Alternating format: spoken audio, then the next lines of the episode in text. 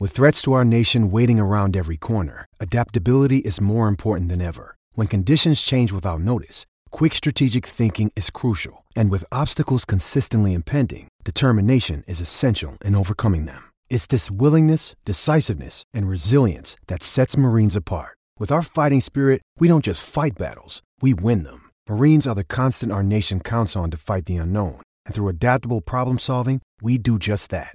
Learn more at marines.com. The college baseball experience futures episode on the Sports Gambling Podcast Network presented by WynnBET. WynnBET is now live in Colorado, Indiana, Tennessee, Virginia, Arizona, Louisiana, and now New York. From boosted parlays to in-game odds on every major sport, WynnBET is what you need to win. Sign up today, bet $10 and get $200 in free bets. Download the WynnBET app now or visit wynnbet.com. That's W-Y-N-N bet.com and start winning today. We're also brought to you by PropSwap, America's marketplace to buy and sell sports bets. Use the promo code SGP on your first deposit to receive up to $500 in bonus cash. Head over to PropSwap.com or download the PropSwap app today. We're also brought to you by Manscaped, the leaders in below the belt grooming. Use the promo code SGP at manscaped.com for 20% off and free shipping. We're also brought to you by Stable Duel. Stable Duel is a horse racing DFS app where you can play free and paid games for real cash prizes. You can win as much as 15 grand with one entry. Head over to stableduel.com to get started today.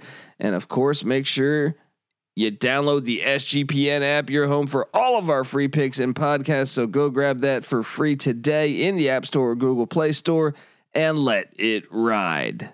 Hey, what's up, you degenerate gamblers? This is Bill Burr, and you're listening to SGPN. Let it ride, baby.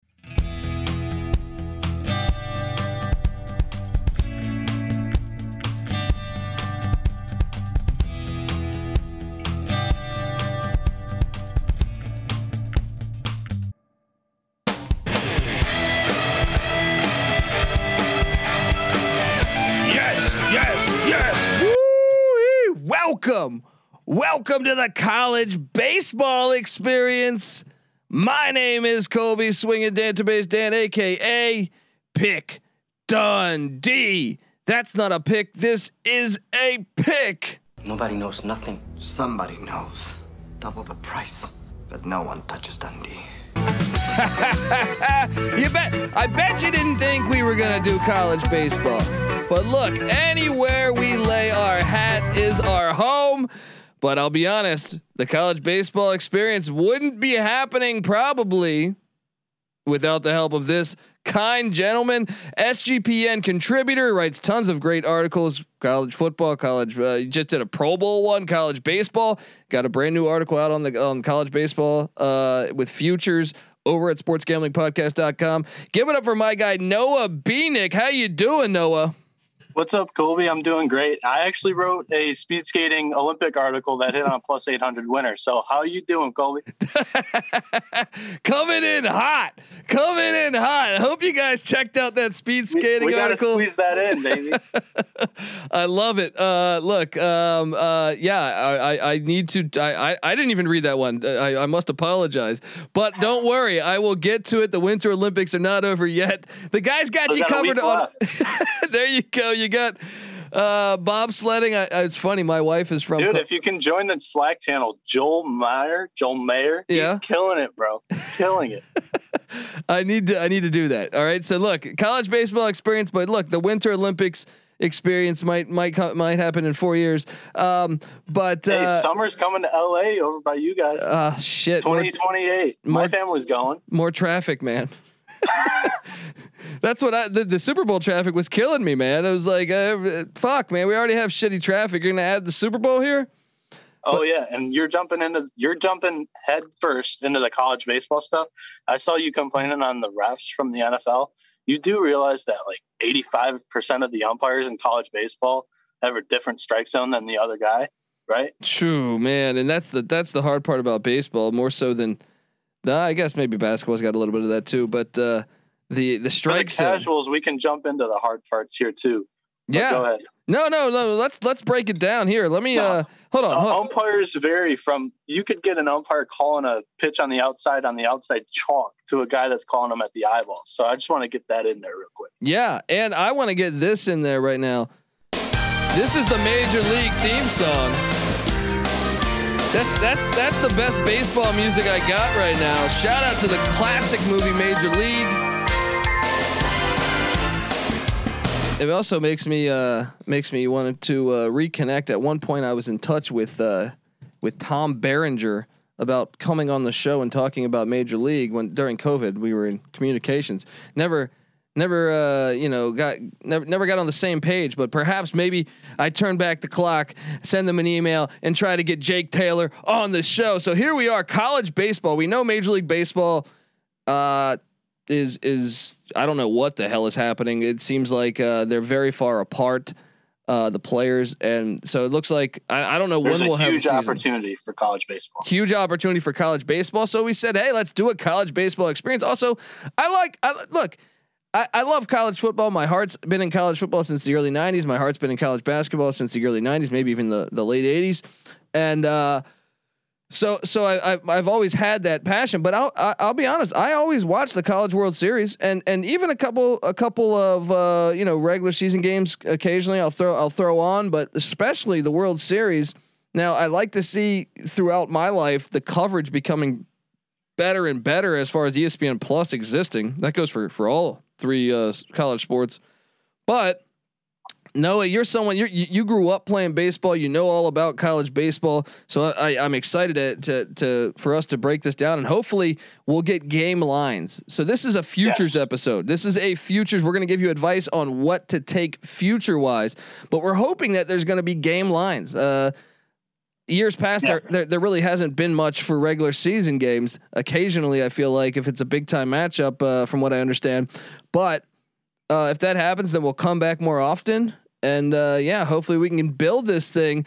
Uh, yeah. So currently on Barstool Sportsbook, uh, Circa, if you go in person, um, DraftKings and BetMGM, you can find College World Series championship odds for the futures.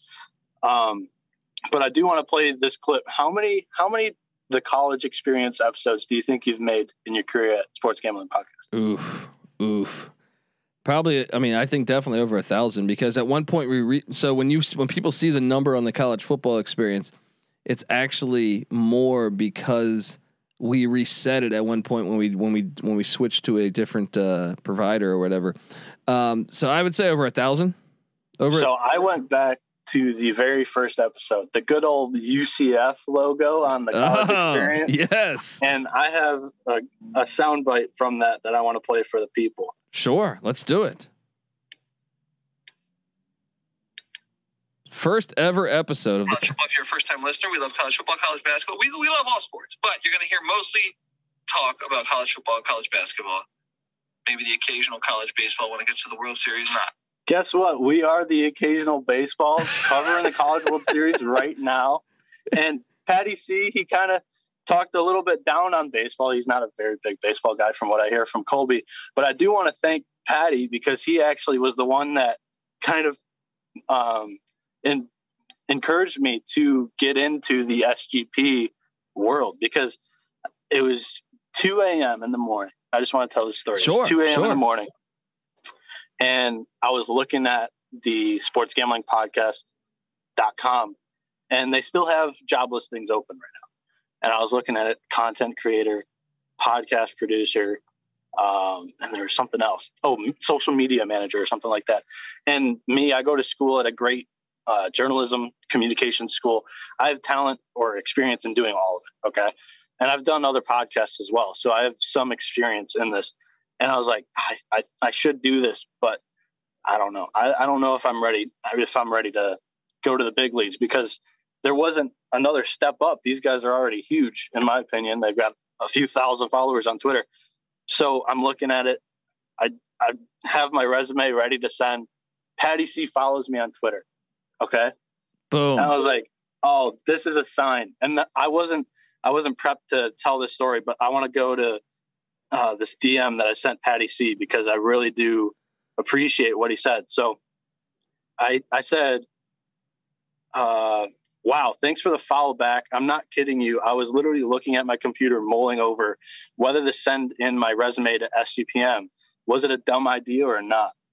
He goes, Do it. Sean and Ryan are awesome. They might have something for you to do. If not now, then maybe sometime down down the road. He goes, Hit up Colby too. Maybe he can get you on the show sometime if you're big into certain team or topic. I didn't want to go right to the head guy of the college experience. You know, I, I wanted to work my way up. I didn't I didn't hit up Colby at all. Colby hit, hit me up to do this. Hey, well, so, look, there you go, man. There we so go. I, I just said I've listened to a few of those episodes when he brings in beat writers and other personalities. Uh, they're probably all more qualified than me. Ha ha. So I said, thanks for the encouragement, though. I'll send it. And then he, he kept going. And dude, that guy he brought me into SGPN. So I have I have a second video that I wanted to clip out too before. I, I wanted to give Patty C some pra- praise before oh, we got into of course. Sh- shout out to shout out to Patty C. College World Series. I've never. I, I don't think I've ever watched a single college baseball game in my life. That's wild. You're a wild man.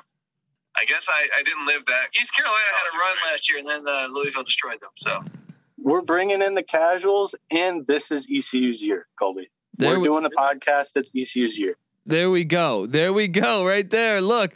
Uh, no, but shout out to Patty C. That's awesome. I didn't know behind the scenes all that stuff was going on. No, that that's really cool that uh, that that happened. And and really, before we we hop into these futures and talk college baseball, I mean that's the thing. We're all. Eh, eh, eh, I get it. You said like, man, I I, I, I to, to be with the pros dude, I've always had issues when you when you turn on TV and you see these journalists that say, you know, I remember specifically, and and I, I don't mean to to throw shade at, but I do, I do in a way. I was watching this this clip. I want to say it was Stephen A. Smith and perhaps Skip Bayless that were saying they're more qualified to talk on their opinion on basketball because they've spent time as a journalist. And I said that's ridiculous. That's ridiculous. Uh, this is you're just as qualified as the next person. This is which I I appreciate our guest Jonathan Mayo because he even came on and said it. He's more of a a writer than a scout, and he gave credit to a lot of the guys that he gets his information from. Yeah, yeah, and, and and I'm excited. I mean, it's it's really awesome. We we do have an interview coming up with Jonathan Mayo from the MLB uh, network or MLB.com. Uh, but yes, I mean, look, so so when when you say, wow, you know, ner- dude, I feel like we all have opinions, and to me, that's part of the fun of sports is is uh, you know whatever our opinion is, you know. So uh, glad. So, what's that? So Colby, a lot of the listeners they're going to be new to the college baseball realm. Um, may have heard you from college basketball or college football experience. I want to ask you this: How did you get the moniker Pick Dundee? uh, it, that that happened. Uh, that happened organically. Um, I believe. I believe. Let me just cue this. I smoke and I drink and um, I don't have stress and I'm healthy.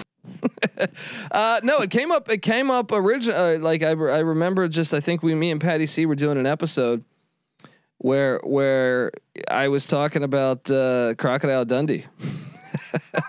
right? The, the the fine film uh, Crocodile Dundee, and I don't know what the hell we were talking about, but um, I I was saying that man, I I know how to make a pick, right? And then I just seen Crocodile Dundee, so I was like Mick Dundee. I was like, instead of Mick Dundee, they should call me Pick Dundee, and it and it kind of wrote itself from there, where we started to have fun with it, you know. And I was saying like, I'd go to the land down under for this fucking pick, right? So it just kind of happened organically on air. It's part of the fun. But yes, I am known as Pick Dundee now. All right, so. Uh, you know, come to the land down under and and talk college baseball with us. So uh, yeah, so that's the story. I'm sorry, Sean and Ryan. I'm just inflating his head balloon right now as he's talking about Dundee. Exactly. Is this going to embarrass me? Um, Colby, he he has 20 years on me. Let's just say that. And does it does it embarrass me that I have to ask? Is that Robert Redford that plays that character in the movie? In in in I'm sorry. In in in in, in, in what movie? And Crocodile Dundee when you post no, all the pictures. No, no, no, no, no, no. But I, I, I'm a Robert Redford guy. The Natural's a classic, but yes. it is Paul Hogan. That is Paul Hogan. Shout out to Paul Hogan. Uh, and if you haven't seen Crocodile Dundee, what the fuck you doing with your life? You want Look, the, only in the '80s. There's there's only a few things that could have existed in the '80s. They tried to do Crocodile Dundee in like 2003 or something. Crocodile Dundee was one that fits in the '80s. All right, they made two of them. They're fun films, but it's like Alf. Alf is a story about a fucking alien that's a Detroit Lions fan in, in suburbia. Oh, You know, uh, that that that could have only been successful in the '80s. I don't believe it could be successful now. The so Lions aren't successful ever. yes, you're gonna need a fucking. You're talking The Lions need aliens. They, the Lions need aliens to come to, to this planet to perhaps be fans of their their So shitty we product. had one in Stafford and we traded him away. and now look at him, right? Uh, dude, but all right, So- let, us hop into it though. Let, let's hop into some some college baseball because I feel like the the listeners are saying, "Hey, this fucking guy, he's talking about Pick Dundee, he's talking about Crocodile Dundee too." All right, uh, well, you know, but look, that's available. That is that is available on uh on on on iTunes or on I don't know Amazon. You can find all that shit. Uh, so go watch yourself some Crocodile Dundee and enjoy. Um, but here we are, college baseball, man, and you know last year the one thing that stands out to me from my recollection of last year was that East Carolina was probably the best team in the country, but they didn't they didn't win. So I mean uh, they're going to do it again this year. And then our filthy rivals, NC State. I actually felt sorry for them. Do you know how hard it is for me to feel sorry for NC State? Because l- let me give you folks out there uh, a reason of why I don't like NC State. NC State and East Carolina played in football every year, uh, or if not every year, then almost every year. And you know they're kind of a stuck-up fan base, in my opinion.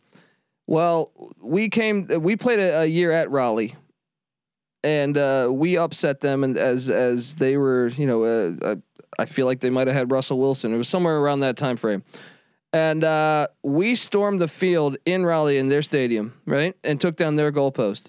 So they canceled the future matchups. They said we don't. eh, they said we don't want to play you anymore because of that. Now, now to be fair, that was a different administration. They recently scheduled something. We played them uh, la- uh, two years ago or something. Uh, we lost the the COVID year, I believe.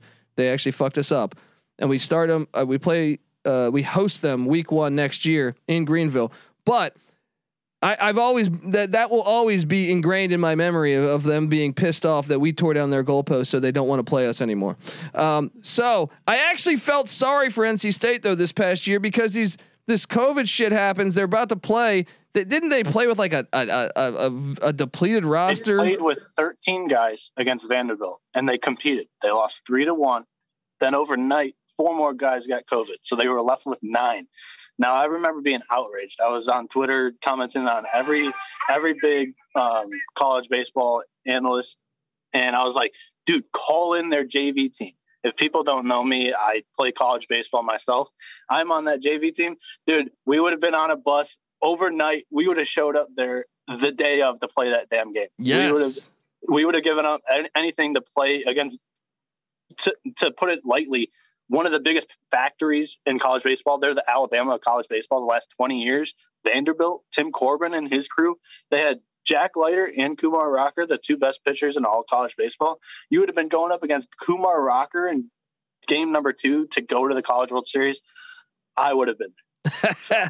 yeah, man. So here NC State comes back. You know, uh, everyone felt sorry for him. Everyone. I mean, I was listening to people on on Finebaum and the SEC network, and, and they're saying this is terrible. This is terrible. Your heart goes out to them. You worked that hard to get there, and and uh, and then they, they, this happens, and they couldn't reschedule these things. It's, it reminds me kind of like what's happening in college basketball about their conference tournaments when you see James Madison leaving for the Sun Belt and the CAA says, "No, no, you can't you can't play at our conference tournament." Or Monmouth. Did you hear that Horizon lifted it? Yeah. Shout, yes, exactly. Great. Shout out to the Horizon League for actually, you know, having some some actual morals and understanding that it's uh, it's just ridiculous to do that to these kids.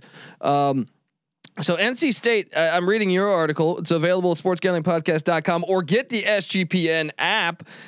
Uh, their head coach Elliott uh, Avent Avent. or Avent. Okay, he's 90, uh, 926 and 550 in 25 seasons at NC State. He's basically he's basically the Joe Paterno of NC State without uh, you know a lot of kids being being touched. Um, Uh, here we are, NC State. I'm in Penn State country.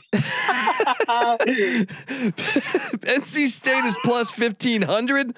What what do you think of this NC State team? Do you think they'll have a chip on their shoulder coming into the season, saying, you know what, last year we should have won, at least had the chance to to to to play for a championship with our full roster. Are they going to carry that throughout the season? What do you what do you make of this NC State team? One hundred percent. This is my favorite play. Um, you can actually on on the article I put it out. Uh, NC State Wolfpack is plus fifteen hundred on DraftKings, and then on um, Bet MGM, there's actually plus 1600. And that's kind of what you have to do with college baseball. You have to finicker with a lot of different books to get your favorite number. But I, I think they're going to be very dangerous in 2022. And I linked this tweet from NC State Baseball on the article, and I want to play it the audio on the podcast for everybody. Do it. I, I get the chills just from listening to the audio. So here we go. Three things will never be forgotten. Okay? Three things will never be forgotten. The class and the dignity of which these men handled that decision. The second thing that will never be forgotten is tonight, coming back from this bus, with this memory will be etched in our minds forever. Boom. Hold on.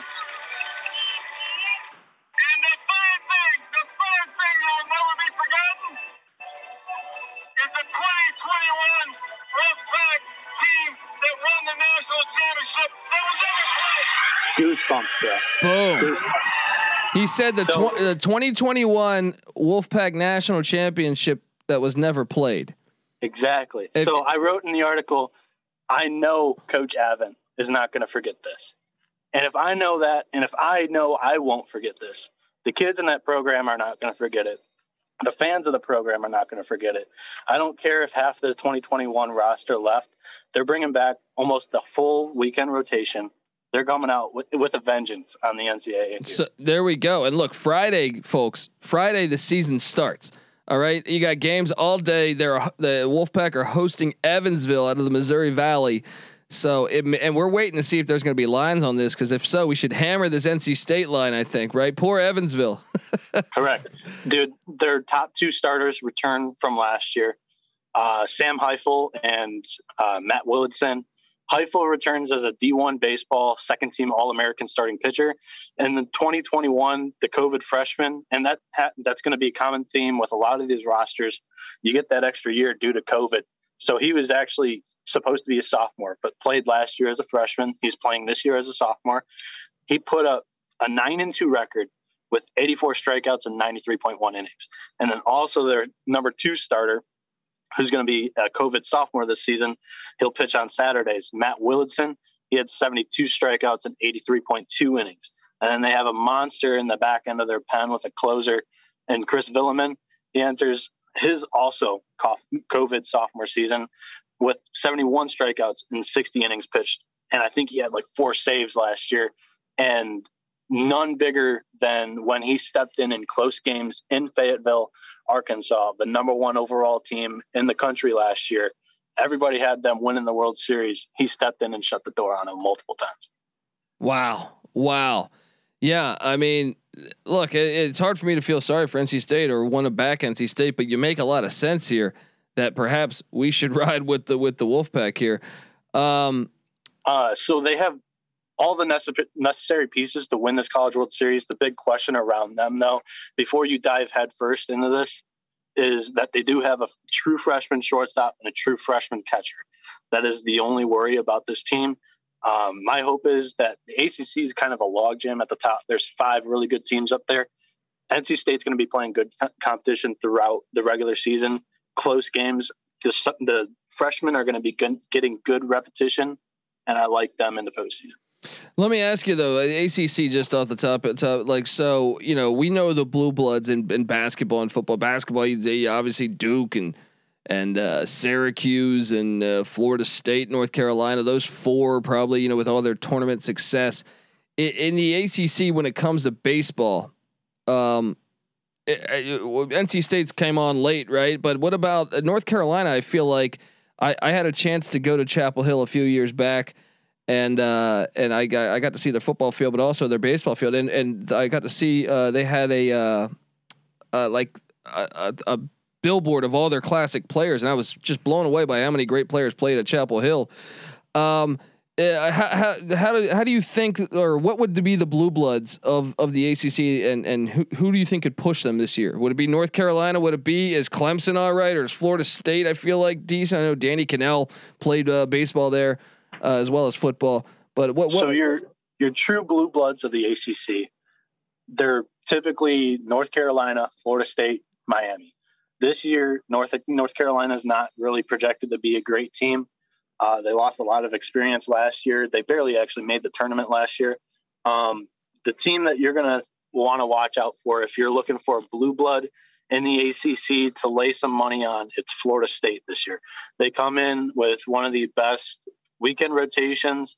And Mike Martin Jr., the son of legendary head coach Mike Martin, uh, he's stepping into his father's role. This is his third year as head coach. Mike Martin Sr. built this program on hitting. They're in a very hitters friendly park, uh, a little bit of a bandbox like an AL East stadium, you know.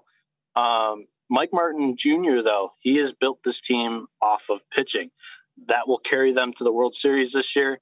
Um, in saying that, the batting lineup is efficient as well. Uh, two bats to keep your eye on is Miami, Florida grad transfer, Alex. Oh, Dude hit oh. 24 tanks in 2019 and he transfers to his cross state in conference. This is like seeing this is maybe because college baseball doesn't get as much coverage, but NC Nick has been saying this forever with the transfer portal being insane. Well, not forever, I guess, since the transfer portal's been, uh, you know, for the past two years.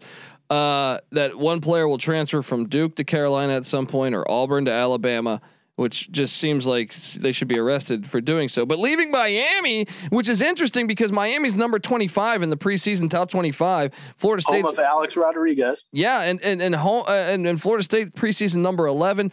Both these teams play on Friday.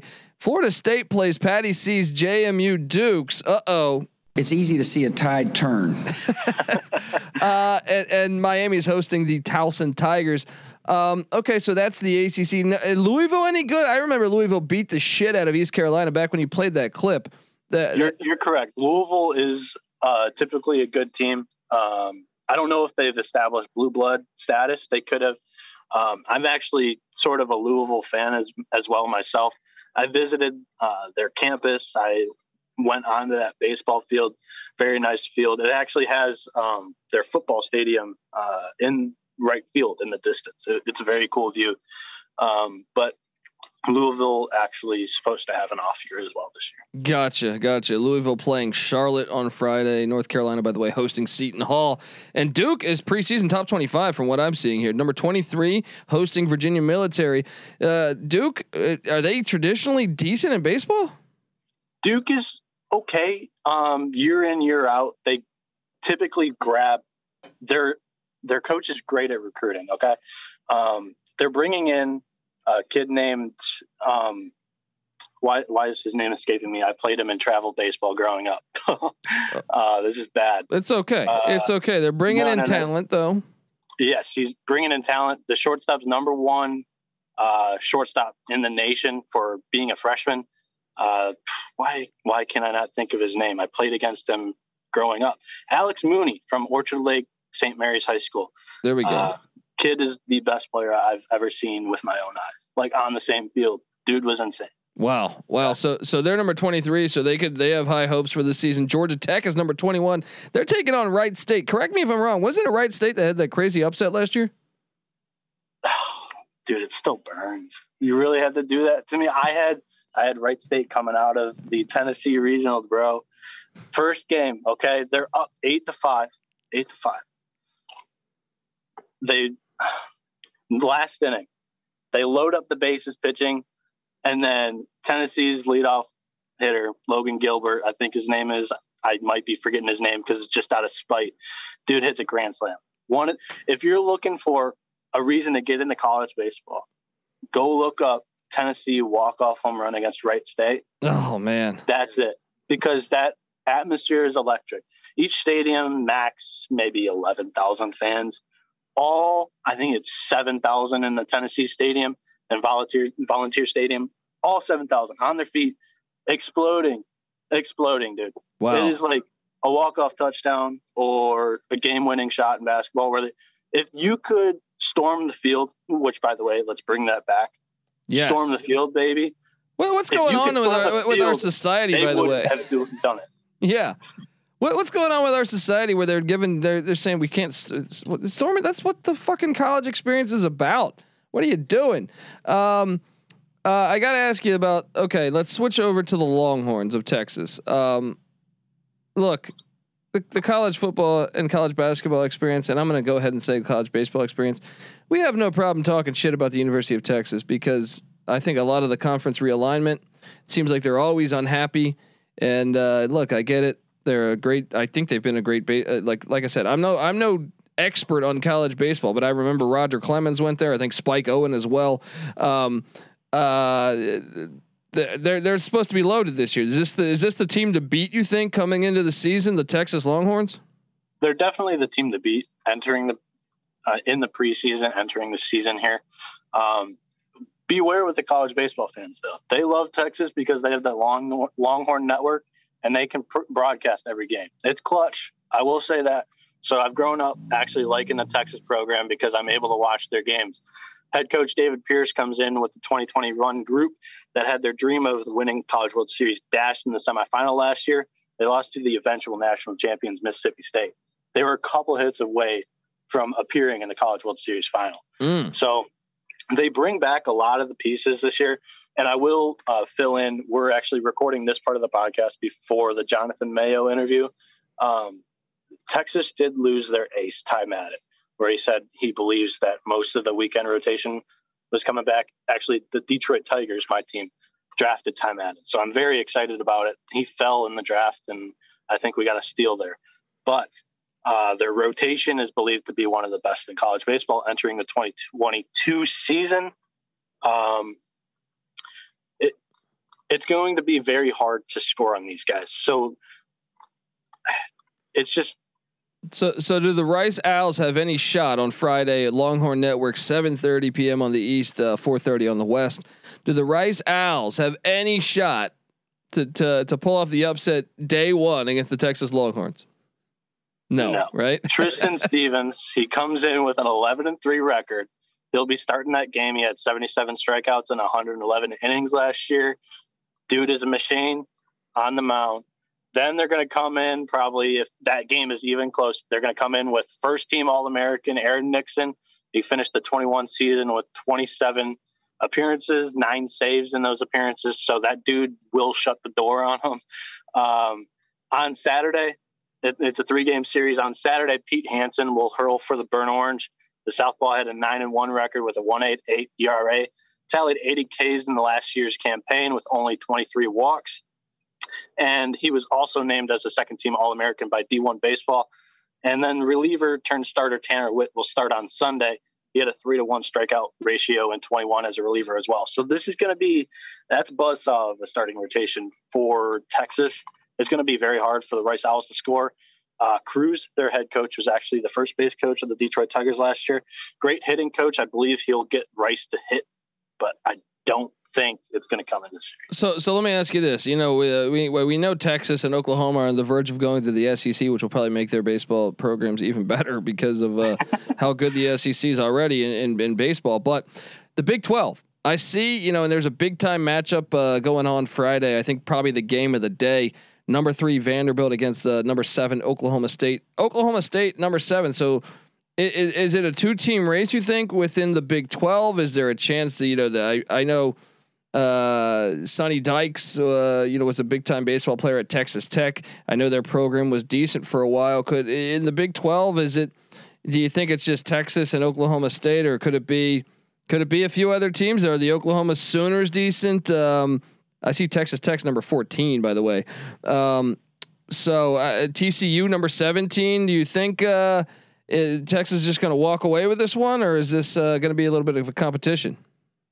I, I'm really excited for the series between Texas and Oklahoma State because I do think it's a two team race here. Uh, Josh Holliday has really kind of built something in the middle of nowhere, Stillwater, Oklahoma. Um, his pitching staff is really good this year. They have a great bullpen. And the top three guys in there, uh, Justin Campbell, Victor Mederos, and Bryce Osmond, they're gonna they're gonna do some damage in the Big Twelve. They'll be right there with Texas, neck and neck in the conference. Yeah, and, and um and and just so folks know, I mean Vanderbilt uh, Friday, like I said, I don't know if we'll have lines on this. We're hoping that uh, we will. Vanderbilt Oklahoma State is maybe the game of the day when you look at two top 10 teams playing. You also do have though uh, Texas Tech is taking on Michigan. I think that's your boys, Michigan there. Uh, Friday, eight o'clock. Um, also, uh, like I said, Rice is taking on Texas. TCU is at San Diego State. I know San Diego State's got a decent baseball history. They're not ranked this year. Maybe, maybe a chance of an upset there. Uh, Arizona's at Kansas State and uh, Oklahoma is at Auburn. That should be a fun one. Uh, I, any of those games catch your eye? That besides obviously the the elephant in the room with the uh, the Vander uh, the Vanderbilt Oklahoma State game. Yeah, so you're talking about um, some of the marquee matchups coming up this weekend. Uh, I myself, I'm very excited in seeing the Michigan squad this year. Not really expected to do too much damage nationally, but uh, playing Texas Texas Tech, they always seem to have uh, a good marquee matchup to open up the year because we can't really get northern ball played up here. So yeah. they go down south. Last year they played Vanderbilt in Arizona. This year they're playing Texas Tech in the Texas Rangers Stadium. This is the second year of the Globe Life Field college baseball tournament. Um, I'm excited for that game. And then also another game that I'm excited for is uh, I don't know if I, I kind of zoned out as I was looking for my favorite games. Did you mention Oregon State and Gonzaga? No, I did not. But please talk about it if if if because uh, we can that could be our next topic is the is the Pac-12. Um, but yes, talk about that game for a second. I'm I'm excited to see this game. It's on Saturday, February 19th. For anybody that doesn't know, Oregon State has a pitching rotation, uh, weekend rotation that I really believe in. Um, I myself, as a pitcher, am a funky arm angle type guy. Um, if you don't have the velocity to blow some of these guys away, you got to be creative. And that's what this Beaver rotation does. Um, their number one guy, Connor, Cooper Hjerpe here, he throws kind of like a Chris Sale, like wind up. Dude comes from like three quarters sidearm delivery. He had a 4.21 ERA, which casuals are like, dude, that's kind of high, you know? Mm-hmm. In college baseball, they can hit the shit out of the ball. And you can hear Jonathan Mayo mentioned in his interview that uh, college baseball pitching is notoriously low. They like the college baseball hitters in the MLB drafts. So ERAs are inflated. But this dude's batting, opponent's batting average last year was 222. And that is shutting down teams. Just his only runs come off of walks. If he can limit his walks, he's going to be elite. They also have this J- Jake Pfennigs kid. He's going to be starting on Saturday. Last year, he had a 5 0 record with 3.24 ERA.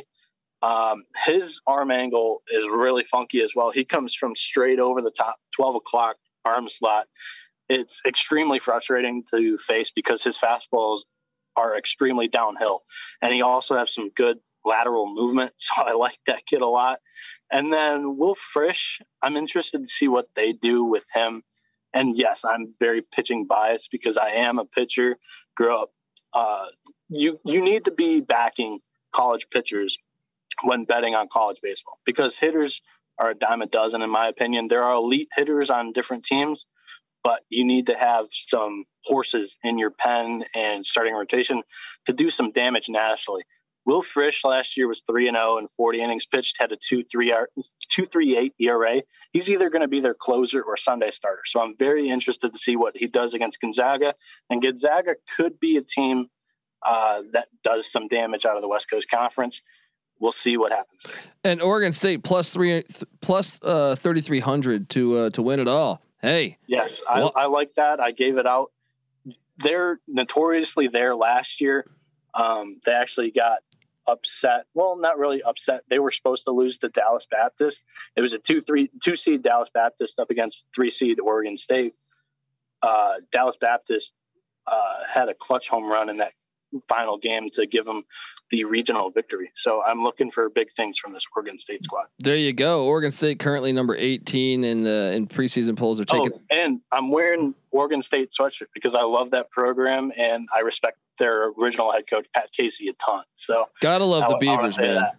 Yes, sir. You, you, absolutely gotta love the Oregon State Beavers. I love their football program. Their basketball program had a great run uh, last year, but this year they're struggling. Nice, yeah, Beaver. if you can build something in the Northwest over there, and most kids my age are like, why would I want to go to Corvallis, Oregon to go play my sport? You know, if you can build a baseball factory there like Pat Casey did, you have my respect. Yeah, yeah. Um, oh, and then they also have this Australian freshman, um, Travis Bazzana. He's going to come in as second baseman. I think he's the number one freshman playing second base this year. Dude hits for contact. He's like a uh, Ichiro, maybe. Wow. if you're an MLB yeah. MLB guy, dude just throws his bat out there, slaps it. He'll get it up the middle or into the gaps in the outfield. He'll he'll put some good numbers up. Wow, that's impressive. Uh, uh, I gotta. I'm I'm I'm intrigued. They they they play New Mexico on Friday too, so uh, i am gonna be uh, checking out the Beavers. Dallas Baptist, is a team you referred to, and I, I want to talk more Pac-12 in a second, but they're number 22 in, in the uh, in the preseason polls. Could is this a team that uh, could make it? I mean, mid major wise, I see UC Irvine, Dallas Baptist, and Long Beach East State. Carolina. Yeah, and uh, there we go. East Carolina, uh, the Pirates. Uh, I mean, that's a team that we all know.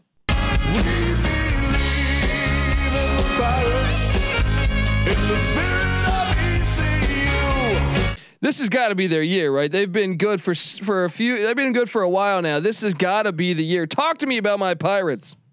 Okay, so if you are a guy that followed college football and you were rooting for Cincinnati all year. Okay. East Carolina or Dallas Baptist has to be your team this year. These are the two teams that could that notoriously do well in national tournament. And East Carolina plus four thousand, and uh, Dallas Baptist, I believe, was even higher, sixty five hundred. Dallas Baptist is very exciting with the bats. They can hit the ball out of the park very easily, and they bring back uh, one pitcher, Luke Eldridge.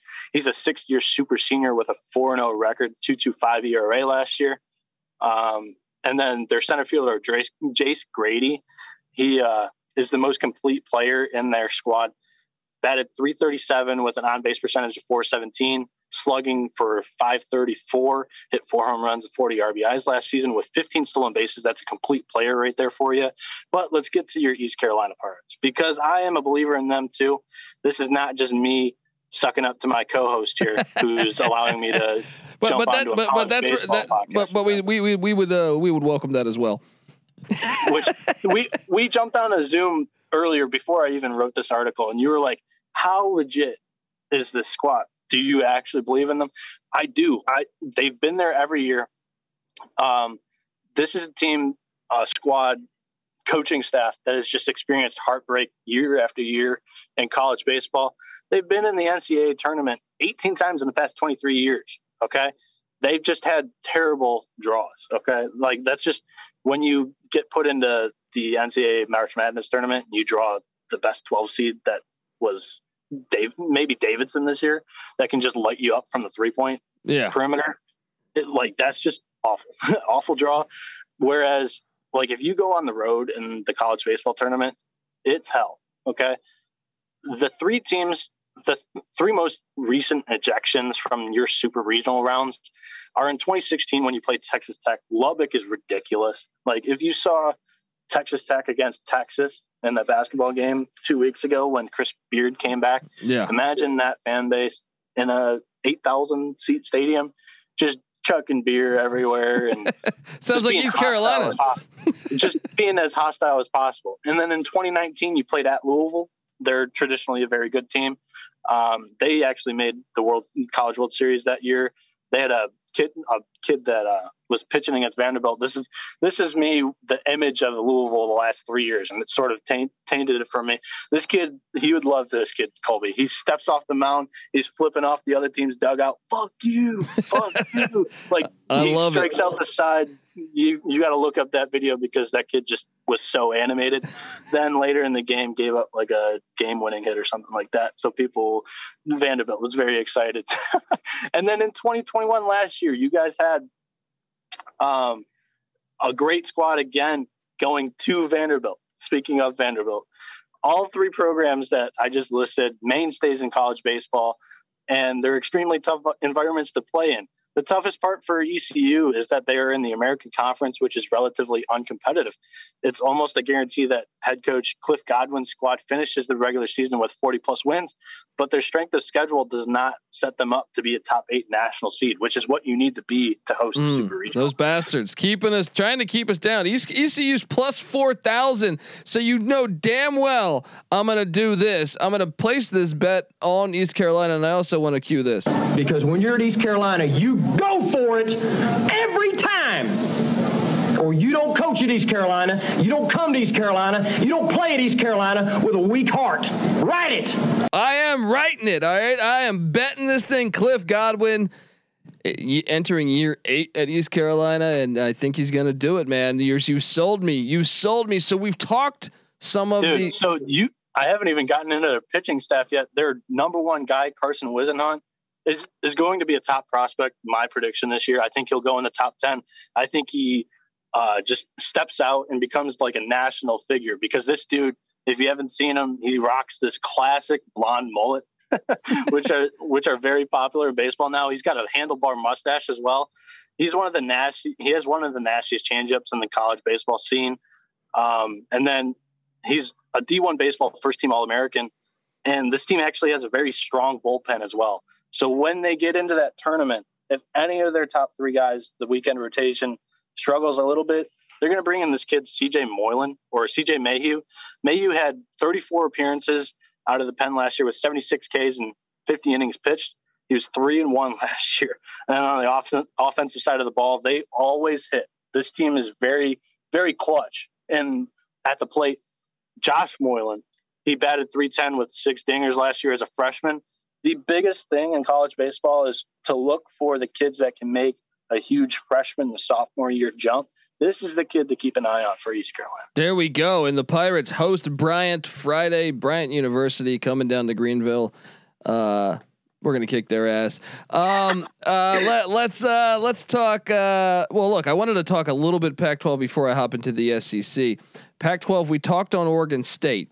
Do you think a team uh, like who's going to be challenged? Is it the Arizona Wildcats? I see their preseason 15. I see Stanford's preseason sixth in the nation. Um, is there uh, perhaps some other teams in in the uh, the Pac-12 that perhaps you know could could give uh, these guys a run for uh, for for the conference championship? What, what's that scene looking like there? Is I know USC's got a rich history, but seems like they haven't been uh, great as as late as of late. Yeah. So for me, it would be the teams that you want to look out for. Stanford, number one. Um, we touched on them with Mayo as well. Stanford, Arizona, uh, Oregon State, like you mentioned, UCLA is the team that I want to personally keep my eye on. This team, in the past few years, has made some noise in the College World Series tournament, and I I'm a believer in this team. I think they can do it with the bats, and their pitching notoriously is very good. In one season in the mid 10s, 2010s, which is weird to say, um, they had Trevor Bauer and Gerrit Cole on the same in the same weekend rotation. Who's to say they don't have that again this year? So wow, wow, yeah. I mean, maybe I got to get out to a game here in Los Angeles. Uh, so uh, the Pac-12 seems to be decent. Let's hop on over to the uh, the SEC. The uh, this is uh, you know just a powerhouse conference when it comes to to college ba- uh, baseball. Well, college basketball a little bit too this year. Shit, they're having a great year all over. Um, but you know, I know Mississippi State, Vanderbilt, those schools always good. You know, uh, I know uh, what Mississippi State's getting uh, tw- plus twelve hundred odds to uh, to win it all. Uh, Vanderbilt plus thirteen hundred. Um, is this a, a two team race, or do you expect? I mean, uh, I know Auburn's playing Oklahoma Friday. I know uh, uh, Mississippi State was play, that's another ranked matchup. The best game of the day is probably Vanderbilt Oklahoma State, but I see Long Beach State number 24 in the nation at, uh, against Mississippi State number 4 in the nation. Maybe that's that's one to keep an eye on, but uh, the Florida Gators uh, can they contend with for a, a, a, an SEC championship? Will it be to, to, walk me through the SEC a little bit on, on which teams we should watch and if there's a ten, I know the uh, Tennessee Volunteers are solid, like we touched on with that uh, walk off against Wright State. Um, w- walk me through the SEC a little bit. So definitely not a two team race here. I'll I'll step in and say that on any given night, an SEC team can beat another SEC team. It's kind of crazy how talented this conference is compared to other conferences. They're no doubt the cream of the crop the Big 12 this year is not as good as it usually is. And the ACC is taking steps up, but still not quite at the SEC level. And the Pac 12 is just kind of the next tier here. Um, I have a question. I have a couple questions for you retaining to the SEC. In the past 10 years, this one might not blow you away. How many College World Series champions have come from the conference of the SEC?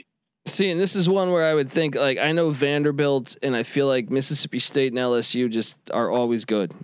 And maybe that's me remembering Will Clark and Rafael Palmeiro at Mississippi State in the in the 80s, but um, uh, I'll say in the you said past 10 years, right?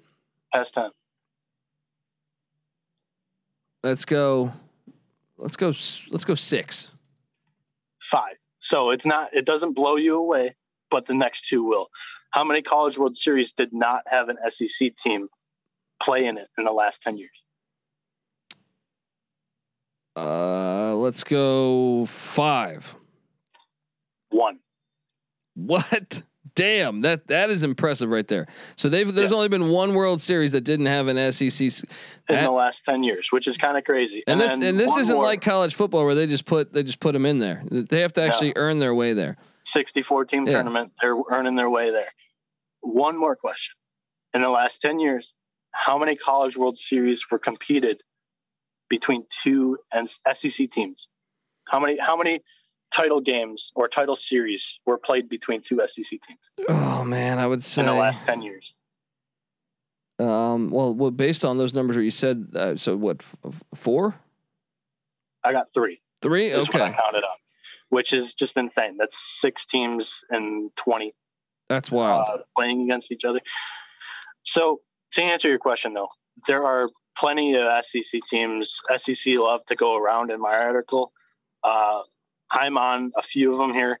The Florida Gators are kind of my team. Um, for those that may not know, my aunt actually played basketball for Florida. So awesome. Just very, very established. I follow that squad a lot. Uh, Kevin O'Sullivan's a great coach. He's 585 and 278 in 14 seasons at Florida. Um, last year was kind of a dumpster fire for them, though. Um, they came in as the number one preseason ranked team. And although they did host a regional, they were the number 15th ranked team, if I'm not mistaken. Uh, they flamed out. They lost two games in a row. They lost to the four seed and they uh, lost to the two seed, I think. So they went 0 2 in that regional. Um, needless to say, that new ballpark that they opened up last year did not work for them.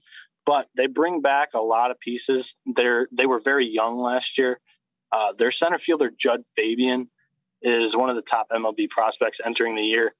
Um, he got he got drafted in the second round last year after everybody was expecting him to be a top 15 overall draft pick, one of the best college bats. He only batted 258, 250 last season with a high strikeout rate. So I look for him to uh, kind of bring down that strikeout rate, strikeout rate, bring up the hits and his average.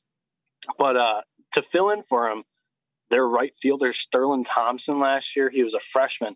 He blasted 27 home runs. He slashed 301, 396, 470 in last year. If he can make that freshman to sophomore jump like I was talking about, he could be one of the best hitters in all college baseball this year. Wow. Wow keep an eye on the the Gators. Gator, Gator, Gator. Uh, yeah, it sounds like we're gonna have a lot of SEC baseball going on at God's Eye here.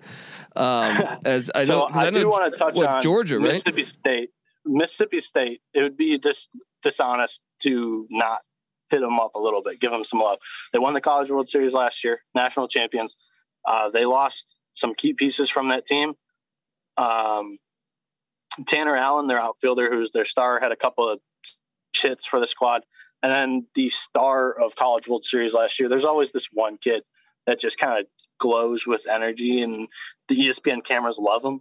That was Will Bednar last year, the right handed pitcher. He was actually their second pitcher, uh, the Saturday starter for most of the year until he emerged um, last year over a kid named with the last name MacLeod. Uh, that MacLeod kind of blew up in the postseason, but uh, Bednar was the star, and they lost him. So now they have some questions around the pitching staff. We talked about it with Mayo as well. Um, Landon Sims is a very interesting character for the 2022 College World Series season. This kid was the closer last year for the Bulldogs. He had 100 strikeouts with only 15 walks in 56 innings pitched. Kid was insane. Damn. He's going to be the Friday night guy. There's some questions there. And as pitcher myself, when you go from a reliever, being a reliever, to being a starting pitcher, when you go from him last year, they only really expected him to throw 25, 30 pitches for one or two innings as the closer. Now they're expecting him to ramp it up 75, 80, 90, 100 when it comes to College World Series time. There's some questions around the kid whether he can do it. I think that kid can. The next kid though is the real the real problem in my eyes is Preston Johnson. He wasn't as dominant as the closer last year, Sims. Um, Johnson had a 3.82 ERA with 50 strikeouts. He only had 14 walks as well. But I mean, Sims had double the strikeouts that he did. So Sims and Johnson being the Bulldogs' top two starters, asking how far this team can go in the postseason is a valid question. Interesting, because Mississippi State Bulldogs they've got a rich history. Uh, our friend Mike Leach, friend of the program, has uh, has uh, come on here many times. So we all, we always have a soft spot in our heart for Hail State. Hopefully, they can get these things accomplished. Okay, well, look, we've previewed most conferences. I know the Georgia Bulldogs are also decent. I was trying to, to sandwich them in there too, but eh, you know, look, we're gonna get to more of this. Uh, but first, I want to tell you, and, and by the way, don't forget we have our guest Jonathan Mayo from MLB.com. He's a draft and prospect expert. He's been a reporter with uh, MLB.com since 1999. He is going to be joining us in a couple minutes here.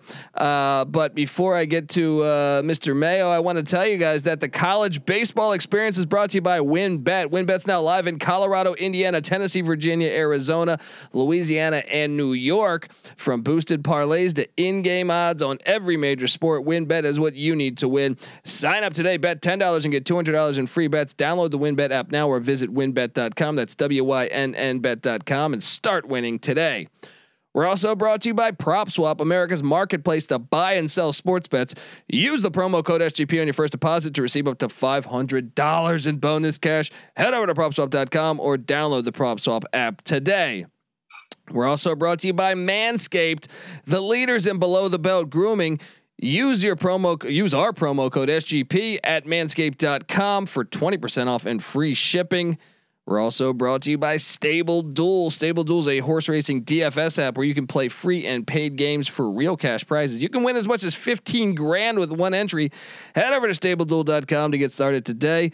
And last but not least, we're brought to you by us. Yes, the SGPN app is live in the App Store and Google Play Store. It is your home for all of our free picks and podcasts. Hello, you can check out Noah's brand new article uh, on the co- college baseball and on futures you should bet. You should go to get, if you get the SGPN app, you're going to have access to that. I'm sure he's going to do more of these college baseball futures, college World Series championship odds, and best bets. He dropped that article. That's Noah Bieniek. Got to check that out. So go get that SGPN app. It's free to, and it's free in the App Store and Google Play Store. You got no excuses. All right, so grab that thing and let it ride. Joining us on the college baseball experience, we have MLB.com draft and prospect expert. He's been the uh, reporter at MLB.com since 1999. I give you Jonathan Mayo. How you doing, Jonathan? We appreciate you coming on the college baseball experience to talk about the upcoming season. Thanks for coming on, Jonathan. Yeah, it's my pleasure. I think I'm not certain, but did I start working at MLB.com before Noah was born? that can be confirmed. I mean that that right there, just coming in hot, coming in hot. So here we are. You know, the we, we're we're at the Sports Gambling Podcast Network here. So you know, college baseball is one of these things where I feel like. Uh, the sport is growing, and I, I and more states are legalizing gambling. So I, I, I just feel like uh, college baseball, perhaps you know, growing uh, much like a lot of these sports, perhaps are. Do you have any early? I mean, I feel like it's like with college football. You got the you got the. Uh, the Alabama that uh, it's a safe pick, you know, uh, you know they, they're going to be in the in the mix somehow, some way. Is there a few teams like that that just automatically, you know, doesn't matter the year that that will be in the mix?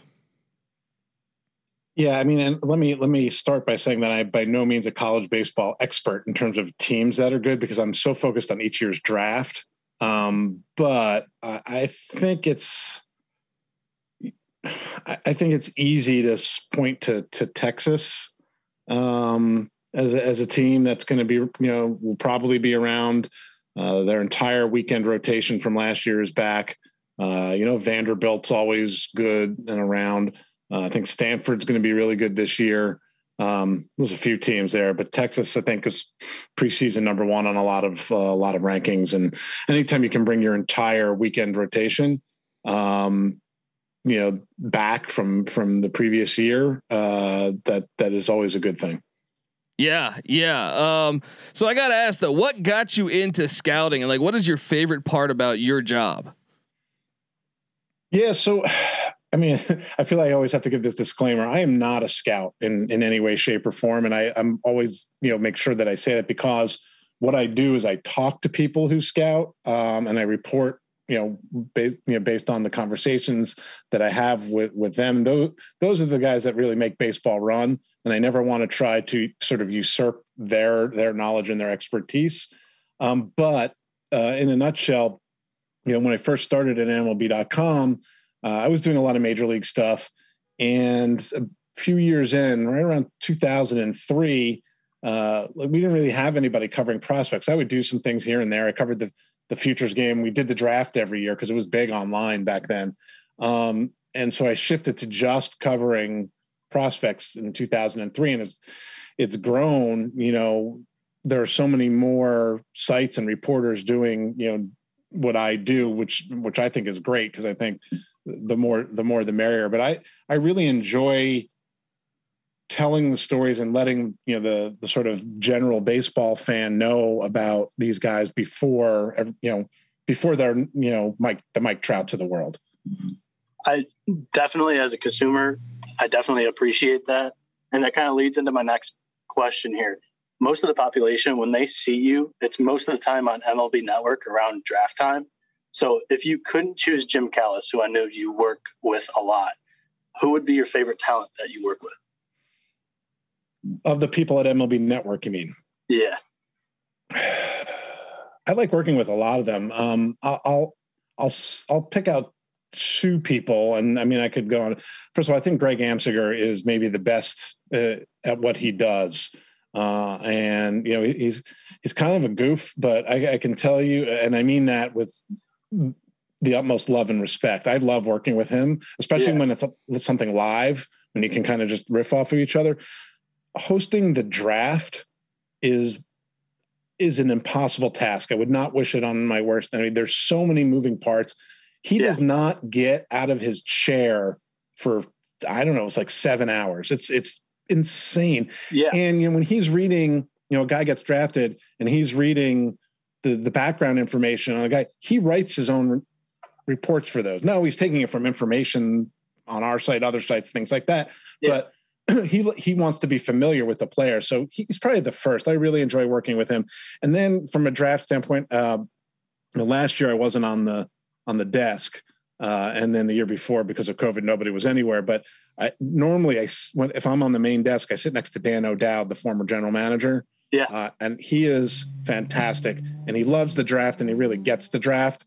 So not only do I like, uh, you know, sort of we riff off of each other but it's also nice when like we're in a break and we can like share some notes with each other and talk about what's going on in the draft and our reactions to it. So uh, th- those are the first two guys that uh, that come to mind but uh, jim callis is my ride or die. I i love uh, watching dan on mlb now. He's actually my favorite um, guy on that show. But you mentioned greg and i love greg. He's basically just the head guy on the booth for every MLB Tonight uh, every draft coverage you see. I actually in prep went and listened to your podcast where you three drafted your uh, top five rounds, the top 15 picks. And yeah. you guys talked about that on that. And I thought it was pretty cool um, insight into what his daily job is. Dude, I mean, he knows his stuff too. Like when we did that podcast, um, we, we were, you know, we, we, were prepared to like if we need to feed him a name here and there, you know, like yeah. he's got a lot of other things to do. He did that off the top of his head. Like he had guys at the ready, like so he yeah. knows his stuff. This is not just a talking head who shows up. Um, oh, and yeah. he's you, you, talk about MLB tonight. I mean, and that's like his baby. He loves that because the live TV and reacting off of things happening. That's when I think he's he's at his best. He is a lot of fun to watch. His energy just radiates yep. through the camera screen. Um, it it really shows a testament to how he can recall. I think it was a dodgeball game, like throw for throw, how it ended or something. It was either dodgeball or roller derby from that podcast. I thought it was very cool. Yeah, it was one of the, like the weird one of like the weird things that he had to broadcast early yeah. in his broadcasting career. Yeah. Yeah. So I have to ask because it was the huge story from last year's College World Series. What was it like watching your coworker's son, Jack Leiter, last year? How do you feel about his current minor league situation at MLB Future? I mean, basically, I feel old because uh, you know I've been doing this long enough that I covered Al when he was pitching. Oh my you know, god! So, uh, so that's that's kind of crazy because before MLB.com, I worked at the New York Post. So, you know, I've known Al a really, really long time. And I've known Jack since he was in high school. You know, I saw him summer showcase stuff before his senior year. And I, you know, I remember interviewing him and he, he carries himself like he does now, you know, he, he, like a kind of 10 year big league veteran. And he pitches that way too. I, I, I'm excited to see him get going. You know, it's, it's sort of this weird thing where he has the combination of stuff and feel for pitching and understanding what he's doing where I think he can get to the big leagues really, really fast. Um, but he hasn't pitched a lot, you know, because you know yeah. he's you know he, he pitched uh, at a prep school in New Jersey uh, for high school. It's not a ton of innings there. He pitched over the summer before his senior year.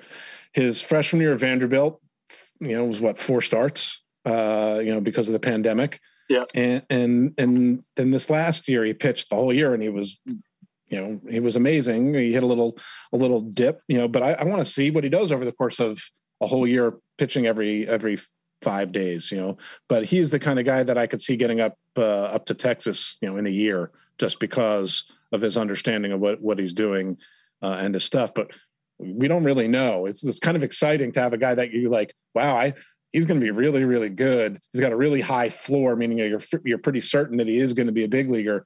But there's still question marks because there's a lot of unknown uh, because we haven't seen that much of him. Thank you. Yeah, I mean, what what prospects like in the past uh, have have blown you away in person? And is there one in particular for this year that would give you perhaps that feeling? From a draft perspective, yeah.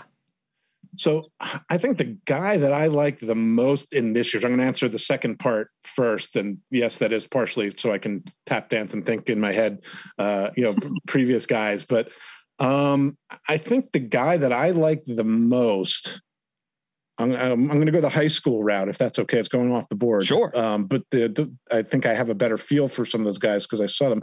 Is Termarr Johnson, who's a high school uh, infielder. He's probably a second baseman, which is kind of he's not the biggest guy in the world. He's from Georgia, but he is one of the best amateur hitters any of us or scouts have ever seen. We've talked to some scouts who think he might be the best high school hitter they've they've ever seen. Um, and I saw him.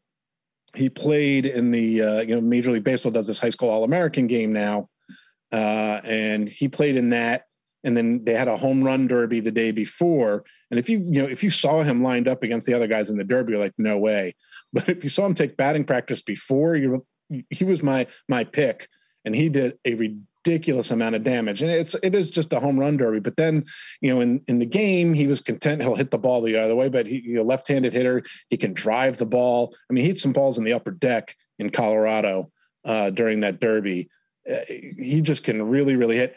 And you know, I have a weird bias when if, if, a guy is really thoughtful and a really good interview, I tend to like him more. Maybe you know, maybe too much. Uh, but he he came on our podcast and he was absolutely uh, amazing talking about the sport talking about being a you know a, a young black kid in a game that uh, hasn't always been kind to, to, to young black players. And, and he was just amazing. And i think it speaks to his makeup but he can really really hit. So that's the guy that i think I, I am a little familiar with who has jumped out to me the most. And then i'll give a shout out to to Cole Young, who's here in, in my backyard in, in Pittsburgh at North Allegheny High School. He's a pretty good high school shortstop as well. Awesome. And then I think I skipped the uh, the first part. In recent years, I mean, I think the easy one probably would be. Hmm, trying to think of a draft guy who, like, I saw. You want to bounce it for a second more? What's that? Do you want to bounce it for a second more? No, no, it's it's all right. I think I, I can come up with one. It's funny because I'm thinking of one from a really long time ago, and it, it, it's a it's a good example of not everybody you see who blows you away makes it. So there was a guy named Chris Lubanski who was from Eastern Pennsylvania. It was one of the first times I went and did like a you know went and saw him play and hung out at his house and did this whole story about he would get up at 5:30 every morning and take 100 swings in his basement you know it's it's Pennsylvania so the weather's terrible and you know and he ended up going number 5 overall uh, in, in, his draft, and I think it was the 03 draft, and um, he never made it to the big leagues. Uh, but the game that I saw him, he, he was a double header. He went eight for eight with five homers, something like that. And, you know, it's Eastern Pennsylvania, but it was still like I hadn't seen anything like that. Um, but I guess then the next year, I uh, I did a similar thing with Neil Walker, who was here in Pittsburgh, and that turned out okay. So you know, but it shows you that you know just because the guy is, is considered to be that good and taken that high doesn't mean that they're necessarily going to make it to the big leagues. I can definitely agree. I have a testament to that. I kind of, you know, growing up, um, there was no ESPN Plus. The only college baseball you saw was when it was nationally broadcasted. So you would get like three or four Vanderbilt games a year. I fell in love with Carson Fulmer, and mm-hmm. he just kind of fell off the face of the earth. I keep I keep waiting for him. I know. You know like I, it's funny when they, they they put him in the bullpen. He was with the Pirates for for a half a minute, and I'm like, you know what? Maybe he'll figure it out because I like yeah. I like him too. Um, you know, great arm, and uh, uh, yeah, just that you know, from the college game. Listen, uh, Mark Appel um, was another number one overall pick. Yeah. And it's not like I saw Mark Appel and he blew me away, but I figured, all right, even if it does, it's not great, he had such a feel for pitching. He'd be a number four or five starter. I mean, and he mm-hmm. never he's never made it to the big league, so uh, it's hard. You know, it, it's it's a very small amount of guys. Even the guys at the top of the draft make it to the big leagues, let alone become stars.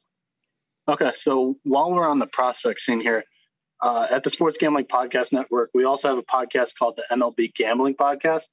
The host, Malcolm Bamford, has a question for you. How has the pandemic and shortened seasons affected the pipeline to the MLB? Has it been loosened up, allowing prospects to skip levels, or will there be a logjam in these teams' minor league systems? I think it's going to it's going to be a little while before we really know how all of this has impacted. Um, and it's even hard to say whether a player skipped the level, right? They they play low A, then we didn't hear from them, or maybe they were drafted, then you don't hear from them, and then it oh they jump all the way up to high A or double A, but we the public didn't see them for a year. Yeah. And I think some guys, you know, worked their tails off, you know, made some jump in development, whether it's even from a physicality standpoint or added a pitch or, you know, you know, made some adjustments to their swing that none of us saw you know that maybe internally the team saw because they had their alternate sites going or instructional league um, and we only got some reports on those guys. Uh, and then they so it looks like oh my god they made this huge jump. What happened? You know but really they it would if there had been a normal 2020 maybe it would have just been a natural progression. And the flip side of that i think there are some guys who like for sometimes through no fault of their own right? They got stuck in their country and couldn't get out and they couldn't work out. You know, they couldn't work with coaches, whatever it is. They've fallen behind. Now, can they catch up? Some of them are young enough. Maybe yes.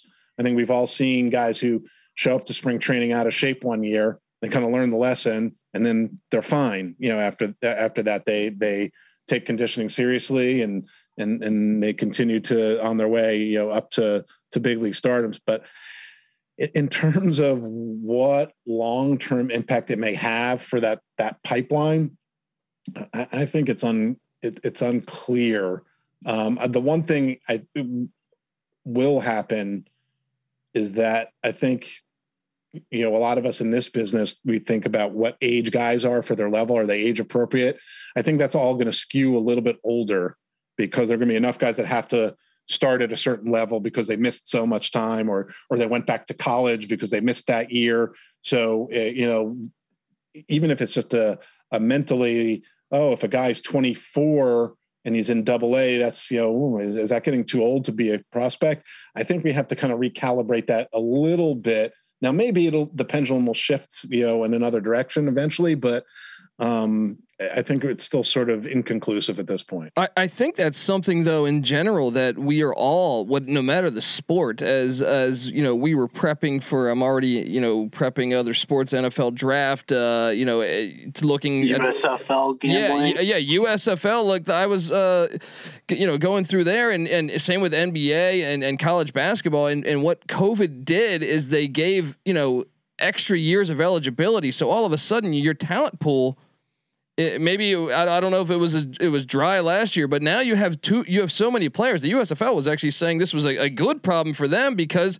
th- there's only seven rounds to get drafted in the NFL. So with all those players gaining much more experience, there's some guys that got you know six years of eligibility because of the the extra years of COVID mixed in with the the transfer portal, which seems to be going insane. And I mean that's one where uh, uh, diving into college baseball. Uh, I, I, I haven't. It is extremely hard to follow with the transfer portal. Yeah, that's that, that's what I'm saying. Is like I, I feel like a little bit in the dark on the transfer portal, but I also think that it won't all sports be affected by this. Where you know maybe the talent will be better, say this year and next year because of all the all the experience the the college kids are getting. You know, it, it might be. It is a strange thing. I mean, my son is a college baseball player, and he's academically a junior, but athletically a freshman. You know, he could play forever, uh, it seems. So, and he's not at the level where he's going to have to worry about you know playing beyond uh, beyond college. But um, but I think without question, that it's got to have an impact. And I think it's interesting you bring up the USFL, which I will honestly I know nothing about you know, other than unless you want to start talking about you know, the days when Herschel Walker played in the USFL. um, but uh, but uh, I think some of those sort of lesser leagues in baseball, the independent leagues, um, are going to be the beneficiaries of an influx of talent as guys sort of get squeezed out. And you look at baseball, not only do you have the pandemic, you also have the contraction of the minor leagues. So there are fewer teams, there aren't rookie ball teams. Um, so uh, if I'm a college player, why wouldn't I go back? Will that squeeze, you know, some college players out of Division One you know, and have them look at Division Two, Division Three, NAIA, you know, whatever it is. So yes, I, I think that in baseball and around and you know, and in sports in general, there is no doubt going to be an impact. And like I said, I think exactly what that impact is, like in terms of the overall product at the highest level, we're going to have to wait and see. So while we're on the topic, we brought in USFL. Can you give our listeners, who are mainly uh, college football fans and college basketball fans, um, they may know the name Brock Jones from Stanford football. Can you give his backstory and kind of what he's all about? Yeah, um, he he he's a you know the to me guys who are multi-sport guys. I something stuck with me a long time ago, and I can't even remember who it was that that told me. It was someone who had been a multi-sport person, and you know they basically said play as many sports for as long as you can until someone either pays you to play just one or gives you a scholarship to play just one. You know, and, and Brock Jones had the ability to play both sports at Stanford um, for a little while, and then he gave up football to focus on baseball. And when he did that, his baseball game really took off. I, it, it, you know, a lot of times you think of college hitters, and they're they're like the safest bet when it comes to the draft. They're they're the ones most likely to make it, um, but maybe their ultimate upside is a little bit limited. The thing that's kind of exciting about Brock Jones is that he is one, uh, that rare breed of a college hitter who has a ton of upside. Um, you know, he's got a ton of power. He's got speed. Um, you know, there's a lot of confidence there. He brings a football mentality uh, to to the field, which I think is a very very good thing. Um, he's you know already strong and athletic and can run. He he looks like he's going to hit. You know, so he's going to get to that power. So I think you know it's been a while since a Stanford hitter has done really well in the draft, but I, I think he could go out and end up as a top five or 10 pick. Uh, we did our top 100 uh, draft prospects in December, and he was number seven on that list. And I could see him landing somewhere in around there and maybe, you know, trending upwards towards the very top of the draft if the power and speed shows up consistently this year. Yeah, yeah, he is. Oh, go ahead. Colby. No, I'm sorry. I was saying you, you mentioned the top, the, the, the top prospects, uh, you know, potentially being him. I mean, can you name a, few others, you know, for for the listeners that just want to know, hey, who should we be monitoring uh, when when when the season, you know, essentially uh, kicks off this this weekend? Yeah, I mean, so right now the top college player is is Jacob Berry, uh, and, and it's a, he's an interesting case because he's at a new school. He transferred from Arizona State to Louisiana State. He basically followed his coach there. Um, but he, you know, he is a guy who is uh, an, an, incredibly talented hitter. Uh, not as athletic as Brock Jones. He's a third baseman. Maybe he ends up at first, but he's a switch hitter. He's got ridiculous power from both sides of the plate. Um, reminds some people, you know, a little bit of Andrew Vaughn, who made it to the big leagues, um, but as a switch hitter. Um, you, you, want to talk about uh, maybe Mark Teixeira, if you remember him, the former big leaguer. Um, you know, but it's the bat, you know, so it, it's gonna be the kind of thing like, can he play third? I don't know, but can he hit? Most people really think so. So he's the first guy that comes to mind. And the next, the next guy is uh, shortstop from Cal Poly, uh, Brooks Lee, and he, you know, he's a kind of uh, uh, the thing that really stands out for him is his ability to hit, and then the power started showing up. I think he probably doesn't stay at short. He probably moves over to third because it slowed down just enough. But the power shown up enough. Usually, you know, for third base, you want a good amount of power and run production. I think he's going to going to do that. But he can really, really hit. He's the son of a coach. He was a pretty good prospect out of high school. And you know, you may wonder, well, why, why did he end up at Cal Poly? Well, his dad is the head coach of Cal Poly, so he went and played. Uh, when you know, when to go and play for his dad, and uh, you know, so he's got like a lot of coaches' sons do. He's got a really good feel for the game uh, and and really good instincts. And I think uh, that will really help. And you know, so I'm only mentioning hitters because the college pitching class wasn't great to begin with, and most of the top arms have gotten hurt. So there are a whole bunch of question marks. So we don't have a college pitcher on our top 100 uh, until number 13, Blade Tidwell from from Tennessee. Wow. I can I can definitely speak to being a coach's son, growing up around the game. You kind of just get forced to learn almost every position at that point because when you grow up, at least for me, being a travel ball kid, um, if there was an injury or a kid was sick, you filled in at that spot when your dad or coach needed you. Colby, what were you going to say? No, I was just saying that. Wow, that's pretty. That's pretty amazing. That that that that you know that that the pitchers are that far back, maybe because of injury or, or whatever. I just found that statistic to be pretty crazy. Yeah, it's. Uh, I mean, a couple guys had Tommy John surgery, so they're not even going to pitch this year. It's just the it, other guys don't have great track records. It's just they're. I don't think they're now. Invariably, there's a college pitcher or two kind of jumps to the foreground, has a huge spring, and then moves up because you know that's a, it's a little bit of a safer bet, and people are always looking for pitching. But you know, if uh, the draft were today, there would not be a college pitcher taken in the in the top ten picks unless someone was cutting a deal and saving money.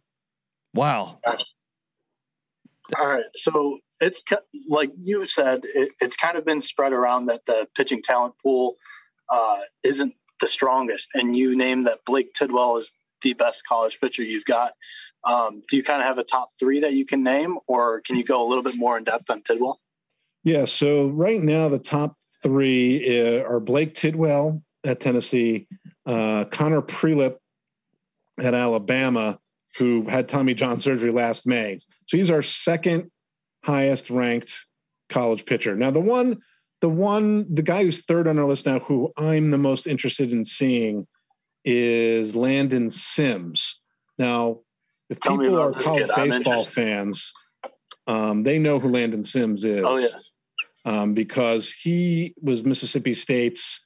To call him a closer isn't isn't even fair. I mean, he was their go-to guy in the bullpen and was just absolutely lights out in the College World Series last year to help them, you know, win it all last year. The thing that's making him interesting is that he is moving into the rotation. Yeah. How do you think he'll be this year? I think it's going to depend on on you know his ability for his stuff to hold up. Um, there's some effort in his delivery, but he throws strikes. Throws Um, you know, so I- think he has a has a chance to be a starter because he's a a a strike thrower. Um, he he's, he got some comps to Craig Kimbrel if you want to put him in the in the, in the bullpen, but you know his his teammate uh, was Will Bednar, another Pittsburgh area guy, who pitched out of their bullpen and then moved into the rotation, and that turned him into a first rounder. And most people think he can start. I think he has a chance to do that, but he's got you know plus fastball. He's got an absolutely ridiculous slider. Uh, the changeup, you know, we'll have to see. He, he he has one, but when you're pitching in relief in college, even relief, get away with the two pitches. Yeah, even in the big leagues, you, you, with his fastball and slider, you know, that's a good thing for a team that's going to consider him is that maybe you send him out as a starter at first, but he could be in the big leagues, you know, in less than a year just with that fastball slider combination. And then if you want to stretch him out after that, you know, it depends on which team takes him. If he has a big year as their number one starter, he's the guy who I think could will climb into into that top 10 and maybe the best college pitcher. But we've not seen it, right? Yeah, We've there's a seen huge him question mark there. yeah, we've seen him dominate in you know two, maybe three inning stints at most, but we've not seen him stretched out yet. Um, uh, common belief is that you need good pitching though to make the College World Series run. What what is a program with maybe I don't know more than one you know MLB pitching prospect? Is there any out there? Yeah, I'm doing a quick. Uh, I'm doing a quick look down our list. Yeah, of course there are some. I mean, listen, you know, you, the, you look around the in the major leagues, and there are plenty of guys who are um, not first round picks. You know, or we're not. You know, we're under the radar uh, kind of guys.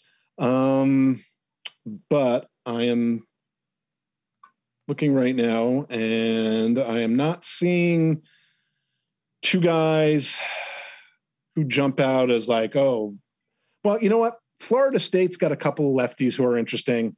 Parker Messick and Bryce Hubbart. Um, they were right around the 50 range in our top 100. Um, so uh, interesting left-handers. I'm not sure they both end up starting. Um, you know, University of Florida's always got some interesting arms. They're led, led by Hunter Barco this year. They don't have a, a second guy who like jumps out at you like, you know, a few years ago when they had three guys who could have been first round picks. Um, Faedo and the Tigers organization. yeah, yeah. But uh trying to look, hold on a second. I feel like Oklahoma State. So, you know, it, Jim Callis and I split up the country. Uh, and so his half of the country, I'm never as well versed in. Gotcha. So Oklahoma State's got, you know, Bryce Osmond um, is, is a guy.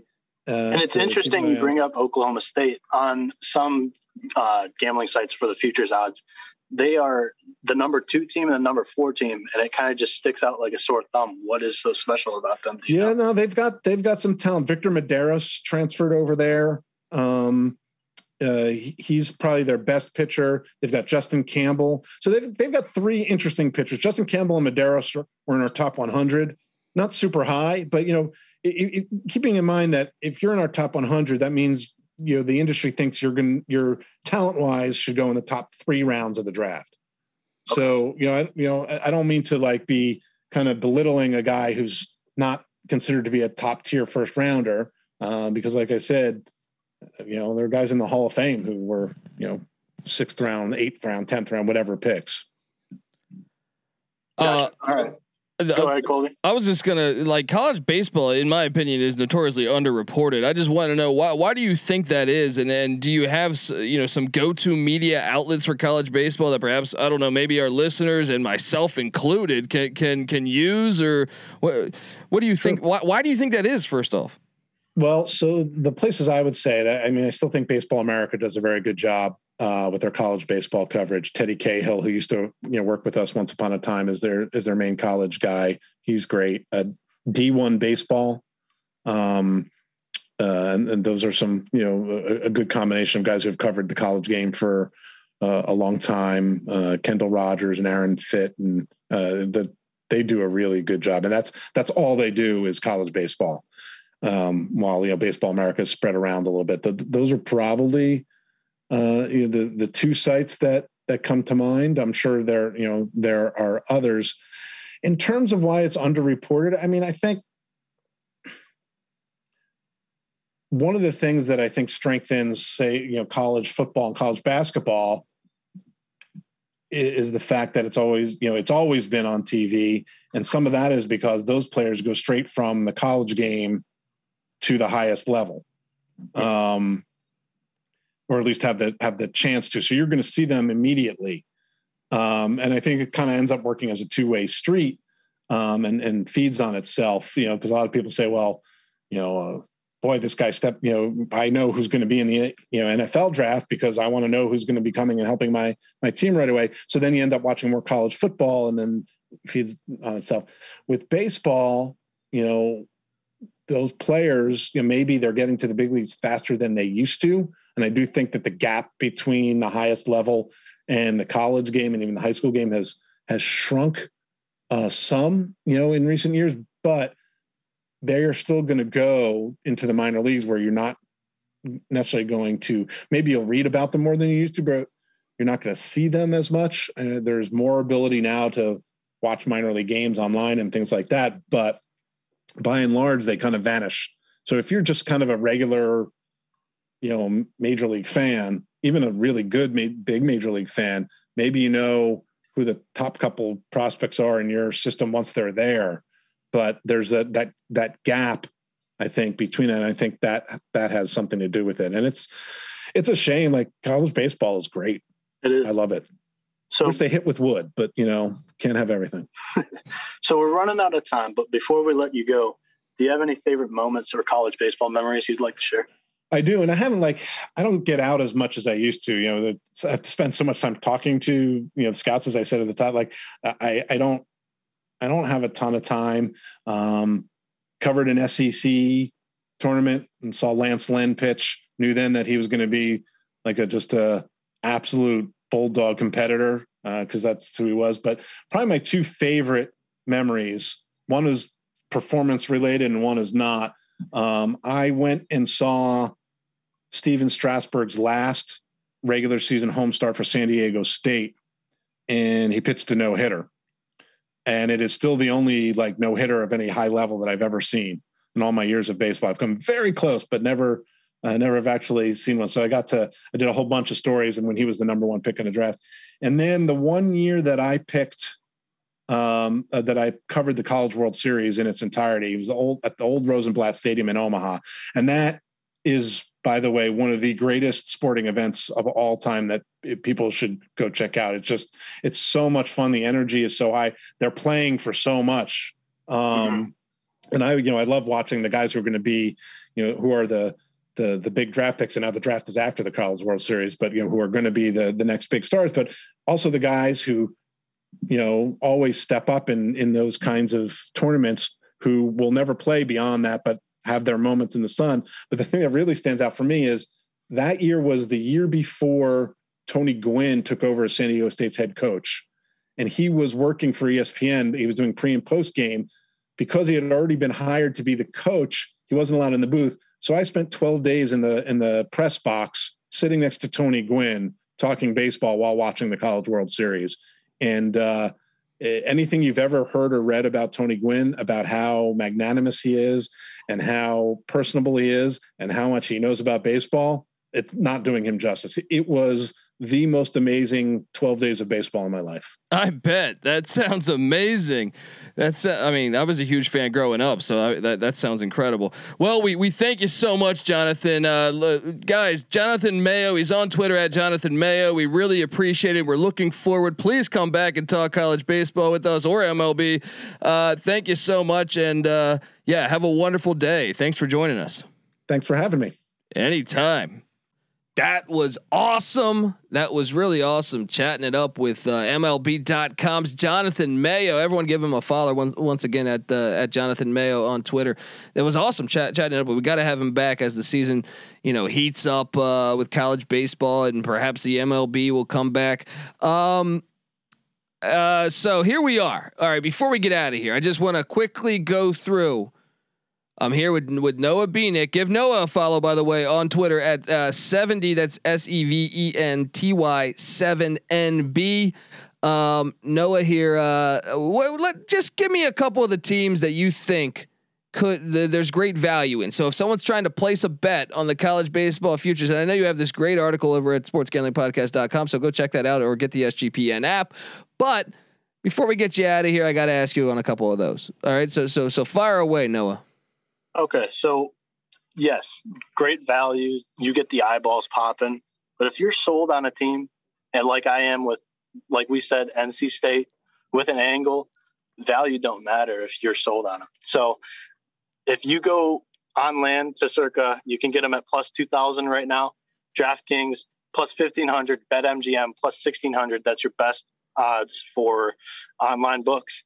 I'm sold on NC State. But if you're talking value here, you can hit up the article on SGPN. Oregon State's a great team that I like. I like their pitching staff a lot this year. The Georgia Bulldogs, like you referenced, or try to fit in at the end there.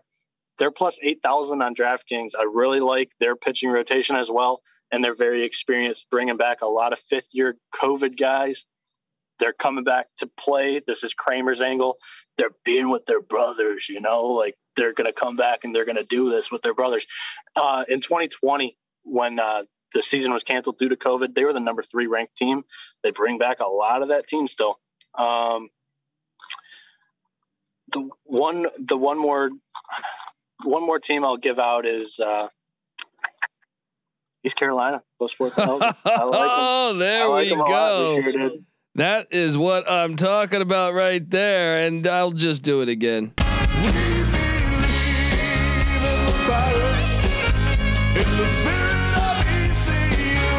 Yes, yes. Who doesn't like that song? exactly. It's impossible not to like. Okay, look, before and we're gonna head out of here, but uh, the, Friday we got we got games all weekend. The season starts this Friday, folks. You got no excuse. Look, yeah, that, yeah, college basketball season. I love college basketball, but you can mix in, with, you know, baseball with basketball. Come on, this is America. Um, some of the big games I touched on. Rapid fire. I'm just gonna hit you with who's gonna win these matchups here. Um, let's go. Let's start out with uh, Vanderbilt against Oklahoma State. What are you doing? So I think Oklahoma State wins game one. I think they still game one with uh, Friday night starters. Home home field advantage. I like Vanderbilt. I like them to get the next two. Okay. Okay. And and that that's all this happening this weekend. Uh, Long Beach State, Mississippi State. Any chance the dirtbags of Long Beach State, or I know they tried to get that name removed. Ridiculous. Who's offended at a dirtbag? For baseball, though. Good, good. Uh, Long Beach State, Mississippi State. Any chance for an upset? Long Beach State. They play this Big West game where you muck the game up, you grind out, you manufacture your runs. I think they steal game two of the series. Okay. Okay. Uh, Michigan, Texas Tech, your boys. I'm sorry. Uh, 3 Texas Tech. TCU, San Diego State. Is there any chance the our, our gals, the Aztecs, you know, we love San Diego State here on this pod. Uh, any chance they they they they steal a couple games or what do you think? I'm going 3-0 TCU there too. Mm, mm. Um, all right. Well, look. Actually, no, that's just one game. I, I got TCU. Okay. Okay. Uh, and look, we we got Bryant, East Carolina. I just got to throw that in there. East Carolina rolls, right? Yes, sir. All right. Uh, it's Cal State, Fullerton, Stanford. Oh, this one's a good one. Um, I like I like Stanford first two for sure. Fullerton could steal game three. Could. Interesting. Interesting. There we go. Cal State, Fullerton, Arizona, K State. Any chance the Wildcats get upset by? Oh, that's the battle of the Wildcats. Battle uh, of the Wildcats. Yeah. Any chance? No, Arizona wins that one. Arizona rolls. All right, folks. Well, look, we will have more covered on. Uh, hopefully, as as we you know we learn more. Hopefully, it'll be lines for college basketball or college basketball, college baseball all year. So subscribe to the college baseball experience. Uh, uh, on the Sports Gambling Podcast Network. So right now we don't have a, a separate feed for the college baseball experience, but uh, right now just subscribe to the Sports Gambling Podcast Network or the college. Uh, you can find the college baseball experience on on Twitter at TCE on SGPN. Let's do this damn thing once again. I do want to say this as we go out. Um, so my socials are 77NB, but mainly I want to give out my email. Sure. Uh, I don't. I barely use it. I don't have anything there. If you are a fan of one of these teams and you want to hear us cover them more, or if you have something that is relevant, some news information that we need to know, because we asked Mayo um, on the podcast, it's relatively unreported. It, it, it's under underreported. If you have information on your team, email me at 77nb at gmail.com. It's greatly appreciated. Yeah, there you go. Uh, like you sound like uh, the end of a, uh, a, John Walsh America's Most Wanted episode. If you have seen this guy, contact this number. But yes, do that. Give him an email uh, and let's let's get it going. College baseball. Look, we don't have MLB this year. Fuck it. Let's go all in on college baseball. Yes, sir. We appreciate you. Look, no, everyone, like I said, give Noah a follow. He, I know he plugged it at 77 NB. I'm at the Colby D.